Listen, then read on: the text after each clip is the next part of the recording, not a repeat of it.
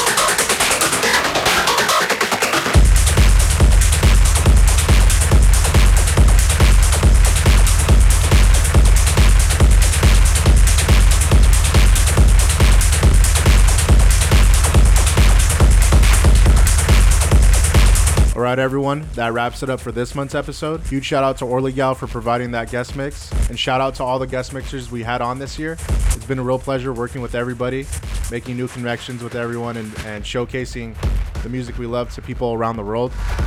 I have a very special mix for next month for BashTech Radio 50, so stay tuned for that. As usual, if you want to follow Orly socials or keep up with me, you can go to bashtechrecords.com. Signing off for the year.